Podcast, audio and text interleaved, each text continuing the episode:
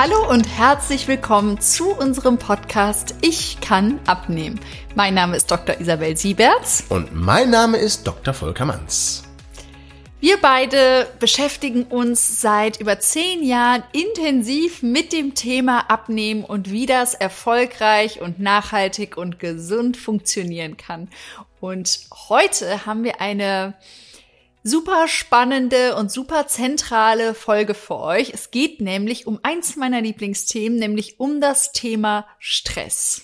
Stress und warum Stress ein Abnehmkiller ist. Und es geht noch darum, was ist Cortisol und was hat Fallschirmspringen mit der Cortisolausschüttung zu tun.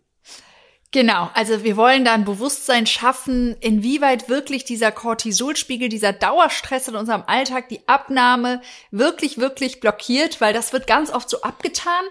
Aber da wollen wir einfach mal aufklären und euch das auch erklären, was da passiert, weil mit diesem Bewusstsein seid ihr bestimmt schon viel motivierter, dann auch ein bisschen mehr Entspannung in euren Alltag zu bringen. Und das ist dann Teil einer nächsten Folge. Aber für heute gucken wir uns erstmal an, wie Stress als Abnehmkiller im Körper funktioniert. Und ich habe jetzt richtig Lust, loszulegen, also lass uns starten, Isabel.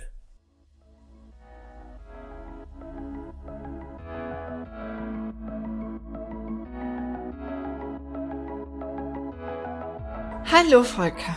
Hallo Isabel. Wir sitzen hier in einer ganz neuen Location, nämlich bei Tageslicht an unserem Esstisch. Genau, und Tageslicht ist für mich auch total neu, weil wir haben ja quasi, glaube ich, nie oder selten tagsüber gedreht. Und Tageslicht, das bekommt einem so gut. Und was unsere Zuhörerinnen und Zuhörer später erfahren werden, dass morgens Licht schon unseren ja, Cortisolspiegel anregt. Und was das mit uns macht, das werden wir noch ein bisschen aufklären. Genau, da wird es nämlich heute drum gehen. Wir wollten uns mal dem Thema Stress und da speziell dem Stresshormon Cortisol widmen. Genau, weil es einfach so ist, dass ähm, Stress ja den Alltag von uns allen sehr stark beeinflusst. Also wir stehen quasi alle unter Stress. Und es ist leider so, dass Cortisol, also eins der bekannten Stresshormone, ein richtiger Abnehmkiller ist. Und wir dachten, es macht wirklich Sinn, weil viele sind ja so, wollen gar nicht so, die sagen einfach, es ist so, ich bin halt in diesem Stressalltag und wollen gar nichts reduzieren. Aber wenn man mal ein Bewusstsein dafür schafft, welche ähm, Kaskade an Hormonen da losgetreten werden durch dieses Cortisol, also wie Cortisol im Körper wirkt und warum das so ein starker Abnehmkiller ist, dieses Verständnis schafft dann vielleicht nochmal Motivation und Bereitschaft, doch ähm, etwas zu ändern. Und das wollen wir heute in dieser ersten Folge zum Thema Stress machen. und Stressverständnis ist total wichtig, damit man überhaupt versteht, warum erfahren wir Stress und was macht Stress mit unserem Körper und wie kann ich damit umgehen. Und in der zweiten Folge, da werden wir Methoden vorstellen, alltagstaugliche Methoden, um mit Stress sinnvoll und effektiv umzugehen, um den Stress ja für uns vielleicht sogar nutzbar zu machen. Genau, also es geht jetzt quasi darum, richtig Motivation zu schaffen in dieser Folge, indem ihr richtig versteht, was macht Stress im Körper und inwieweit blockiert das eure Abnahme, so dass ihr so motiviert seid, dass ihr bei der nächsten Folge dann unbedingt hören wollt, mit welchen Methoden kann man denn jetzt effektiv den Stress senken. So, und ich sehe jetzt schon und sehe und höre unsere Zuhörerinnen und Zuhörer. Die erste Frage ist, ja, was, was ist denn Stress?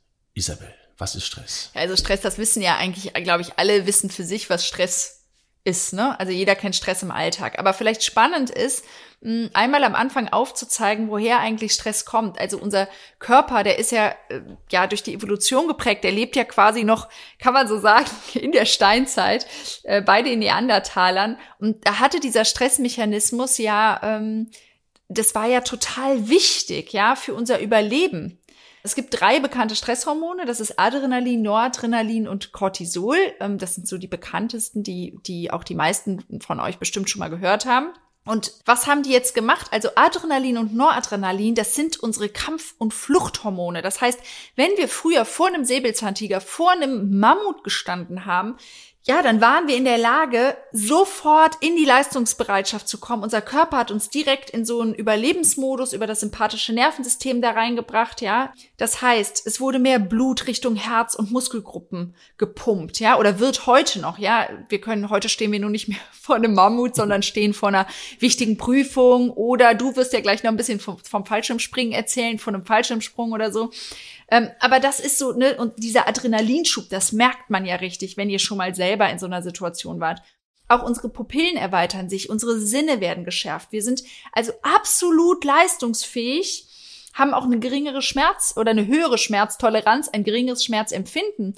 Jemand, der schon mal einen Unfall hatte und eine Wunde, der weiß in diesem ersten Schock, dass man die Schmerzen nicht so, nicht so merkt, ja. Und dadurch sind wir bestens gerüstet für Kampf oder Flucht. Das ist erstmal dieses erste Stresshormon. Das ist aber nicht das, worum es heute gehen soll. Heute soll es primär um Cortisol gehen und das ist unser Dauerstresshormon.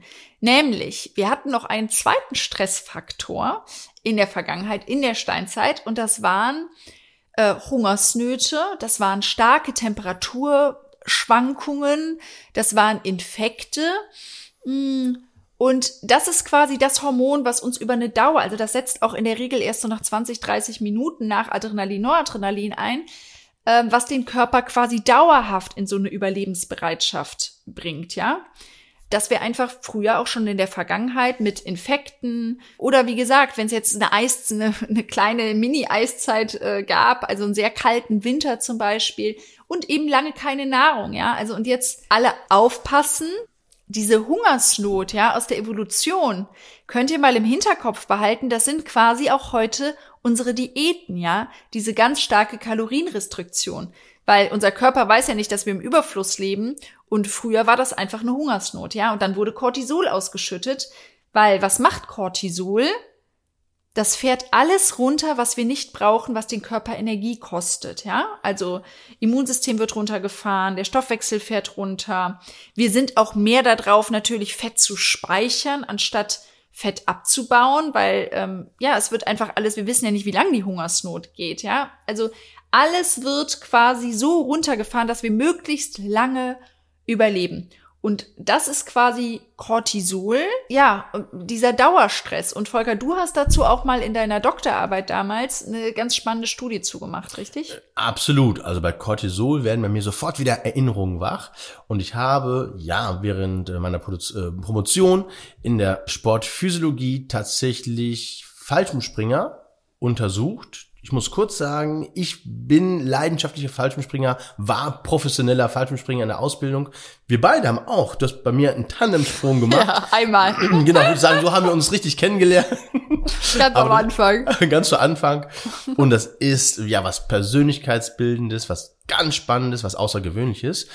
Aber bei, die, ja, bei den Untersuchungen habe ich quasi am Tag Cortisol-Messung gemacht. Das ging damals mit einem Vitaport-Gerät. Vitaport-Gerät heißt, es wurden Cortisol ähm, Spiegel aufgrund Schweißbildung auf der Haut gemessen. Das war ein relativ einfaches System und spannend ist, du hast es gerade angesprochen, dass Cortisol erst nachträglich einsetzt und ausgeschüttet wird, um den Körper bereit zu machen, nämlich auf das Wesentliche. Und das Wesentliche an diesem Tag war eben, ja, der Fallschirmsprung. Und ich habe Anfänger, aber auch eben, ja, fortgeschrittene Fallschirmspringer gemessen. Das Interessante ist, dass der Cortisolspiegel einfach permanent hoch ist an dem Tag und ja, den Körper eigentlich vorbereitet für den Sprung selber, aber die Aufregung, der Stress beginnt schon einen Tag vorher. Man schläft vielleicht unruhig, wacht morgens auf, kann nichts essen oder muss ganz viel essen, je nachdem, wie man persönlich ausgelegt ist. Und dann geht es, geht es los. Und das Interessante war, wenn man ja den Tag ja, quasi abgeschlossen hat, vielleicht mit einem Sprung, wenn es das Wetter zugelassen hat. Man war wie geredet, obwohl man physikalisch keine große Anstrengung hatte. Man war total erschöpft und groggy. Ja, klar, weil der Körper halt durch dieses Cortisol permanent in Le Leistungsbereitschaft, ne, es ist halt ein Stress, es ist ein Dauerstress. Es ist ein Dauerstress, absolut. Und was ist jetzt das Problem? Also was natürlich war, evolutionär, dass diese Phasen, sei das jetzt wirklich ein Säbelzahntiger, wo ich fliehen oder kämpfen musste, oder auch eine Hungersnot oder ein Infekt, das waren ja alles nur temporäre Sachen. Das heißt, Der Körper war für eine bestimmte Zeit in diesem Überlebensmodus, in dieser krassen Leistungsbereitschaft, dieser Flight-of-Fight-Modus, ja. Aber dann gab's immer wieder Entspannungsphasen. Und das ist super wichtig für den Körper, ja, dass wieder vom sympathischen Nervensystem ins Parasympathische gewechselt wird, weil dann können wir wieder in den Feed or Breed Modus gehen. Feed or Breed finde ich auch sehr spannend. Feed Das steht auch dafür, dass dann wieder die Verdauung richtig funktioniert, dass wieder der Stoffwechsel, die Nährstoffaufnahme richtig funktioniert. Breed auch für Fortpflanzung, ja, auch die Libido, Fortpflanzungshormone werden wieder ausgeschüttet, wenn ich im parasympathischen Nervensystem quasi aktiviert bin, ja. Oder der andere Begriff dafür ist auch Rest and Digest, also wo ich mich entspannen kann, auch wieder die Verdauung funktioniert und der Stoffwechsel dann eben auch wieder hochfahren darf, ja. Was bei uns heutzutage passiert, ist, dass wir permanent in diesem Flight-or-Fight-Modus sind, permanent mit einem erhöhten Cortisolspiegel rumlaufen. Genau, und das ist ja eine, eine Disbalance. Und wir müssen einfach die Balance wieder finden zwischen Sympathikus und Parasympathikus.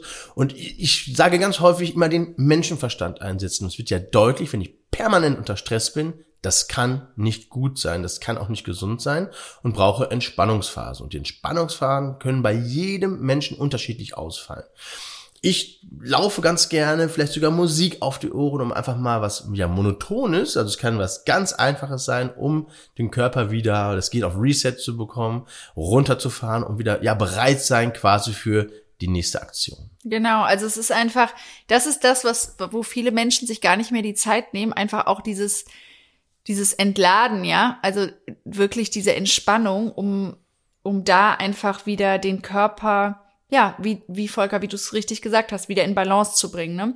Und das ist ein Problem, gerade auch jetzt, weil das ist ja unser Fokus, ist für viele Dinge ein Problem, aber bei uns geht's ja jetzt heute ums Abnehmen, genau. fürs Abnehmen, weil ähm, ja, was passiert quasi, wenn wir Cortisol permanent, wie unter Dauerstress mhm. das eben ist, permanent dieses Cortisol im Blut haben. Also ein Punkt ist auf jeden Fall, dass zum Beispiel Grelin und Leptin, unser Hunger- und Sättigungshormone, die werden äh, ja auch durcheinander gebracht. Ja, also Grelin, unser Hungerhormon, geht hoch, weil der Körper ist ja dran, überall irgendwie Energie zu finden. Ja, also der will ja Energie und deswegen setzt er unser Hungerhormon, dass wir quasi auf die Suche gehen nach was zu essen, ja, setzt er quasi hoch. Auf der anderen Seite wird Leptin auch runtergefahren, nämlich die Sättigung weil der will gar nicht, dass wir so schnell satt werden, weil der möchte natürlich, dass wir möglichst viel zu uns nehmen, um dann auch Energiereserven in Form von Fettdepots zum Beispiel anzulegen, ja, um für die nächste Hungersnot dann vorbereitet zu sein, zum Beispiel. Exakt. Und wenn ich jetzt sehe, dass der Körper mir was Gutes möchte, weil das ist ja positive Dinge, die ich nur vielleicht falsch interpretiere, ähm, ist es auch ganz wichtig, dass Insulin ausgeschüttet wird. Insulin schließt die Zelle auf, Zucker kann verbraucht werden, kann einfließen und ja, die Energiebereitstellung ist sehr schnell und sehr gut. Und viele klingelt schon so ein bisschen im Gehirn. Insulin, Moment, da war doch was. Ja, also wenn ich permanente Blutzuckerspitzen habe, permanent Insulin ausgeschüttet wird, das gibt doch den Begriff der Insulinresistenz, den wir auch vorher schon mal angedeutet haben. Quasi der Körper wird resistent. Diabetes Typ 2 kommt dann wieder zum Tragen und die ganzen, ähm, ja, Übergewicht, Blutdruck, ähm, das Ganze hat dann den negativen Beigeschmack und dann wird es bewusst, was Dauerstress eigentlich mit uns und mit unserem Körper macht. Genau, also ganz einfach dargestellt ist, also natürlich sind auch viele andere Hormone davon beeinflusst, aber was für uns relevant ist oder was, was auch ein, was man sich ganz einfach vorstellen kann, wenn Cortisol bei uns im Körper erhöht ist, ist das Hungerhormon erhöht, Grelin, ist Insulin erhöht, das heißt, das ist unser Fett, ja, das blockiert die Fett, den Fettabbau einfach Insulin, ja. Und Leptin ist runtergesetzt, die Sättigung. Und was macht es jetzt alles auch ganz konkret im Körper? Da würden wir jetzt äh, noch mal kurz drauf eingehen, oder Volker? Ja, genau. Also was passiert, wenn ich immer gestresst bin? Also als erstes, ja, kann es am Ende des Tages sein oder ich sage immer am Tag vorher, nämlich Schlafen, die Regeneration, Schlafstörung, wenn ich nicht äh, richtig schlafen kann, keine Schlafroutine habe, ich fühle mich einfach quasi am nächsten Tag gerädert, wache auf, der Körper signalisiert Heißhunger auf Kohlenhydrate, auf Zucker, also genau das, was wir und ich nicht möchte. Genau, vor allem, weil auch dieser erhöhte Cortisolspiegel, normalerweise ist das ja so, wir haben morgens, wenn wir aufstehen, haben wir einen natürlichen Cortisol, erhöhten Cortisolspiegel, ne, weil wir mit Leistung in den Tag starten wollen. Was sehr positiv ist. Was positiv ist. Und normalerweise müsste dann aber abends gegen 10 Uhr oder so der Cortisolspiegel wirklich an einem Minimum sein, nämlich so tief, dass dann auch Melatonin, unser Schlafhormon, produziert werden kann. Wenn allerdings unser Cortisolspiegel gar nicht richtig sinkt, ist der Körper immer in so einem Standby-Modus, also immer in so einer Art Bereitschaft. Ja, und das ist nicht gut. Genau, weil dann wird Melatonin gar nicht produziert. Was ne? gibt's denn noch? Für ähm, ja, dann was du natürlich Effekte. gesagt hast, also dass wir quasi, weil der Körper ja permanent Energie bereitstellt, ähm, ist auch der Blutzucker erhöht unter Cortisol, was, wie du schon gesagt hast, die Insulinausschüttung fördert.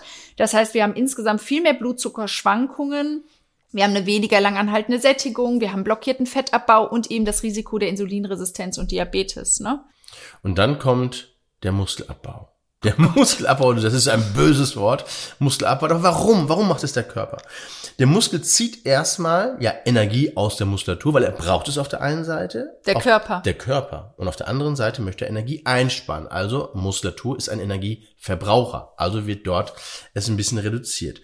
Und da klingelt es bei mir jetzt, weil auch so die Unzufriedenheit mit sich und dem eigenen Körper auch Stress entwickeln kann. Und da fällt mir ein, ich hatte jetzt letztens dort einen Beitrag ähm, gemacht über Jojo-Effekt und da ein Mini-Exkurs, um es nochmal so ein bisschen, ja, deutlich zu machen. Also, wenn ich mit mir, mit meinem Körper unzufrieden bin, dann fällt man häufig so in die Jojo-Falle. Das heißt, ich stelle mein Essverhalten radikal um durch eine ja, starke Kalorienreduktion.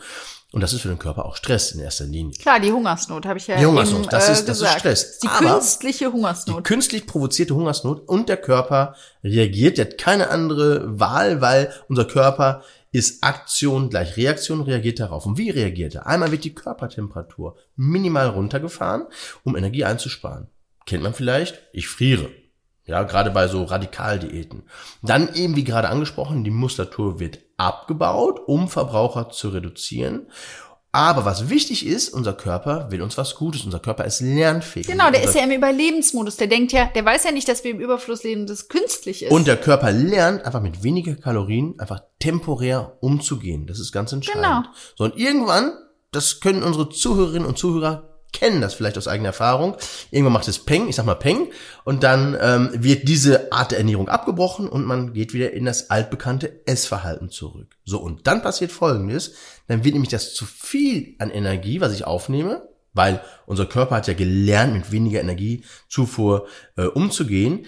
Eben als der sanfte Begriff ist Energiespeicher, das böse Wort ist eben Fett, Fettspeicher, abgelegt, so und schwuppdiwupp, das ist der Jojo-Effekt und ich bin wieder da, wo ich vorher war. Genau, weil der Körper sich einfach darauf eingestellt hat. Ja, der, hat sich jetzt darauf eingestellt, wochenlang vielleicht mit viel weniger Kalorien klarzukommen. Deswegen haben unsere, unsere Vorfahren lange Hungersperioden überlebt, weil der Körper sich eben so runterfahren konnte in allem, ne?